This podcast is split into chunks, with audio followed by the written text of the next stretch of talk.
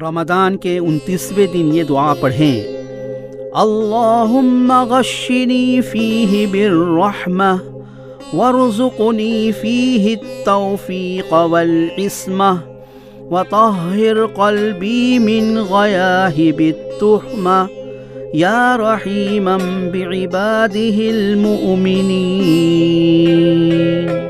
ترجمہ اے معبود، اس ماہ میں مجھے رحمت سے ڈھانپ دے اور مجھے نیکی کی توفیق اور برائی سے تحفظ نصیب فرما اور میرے دل کو تہمت تراشی کی تاریکیوں سے پاک کر دے۔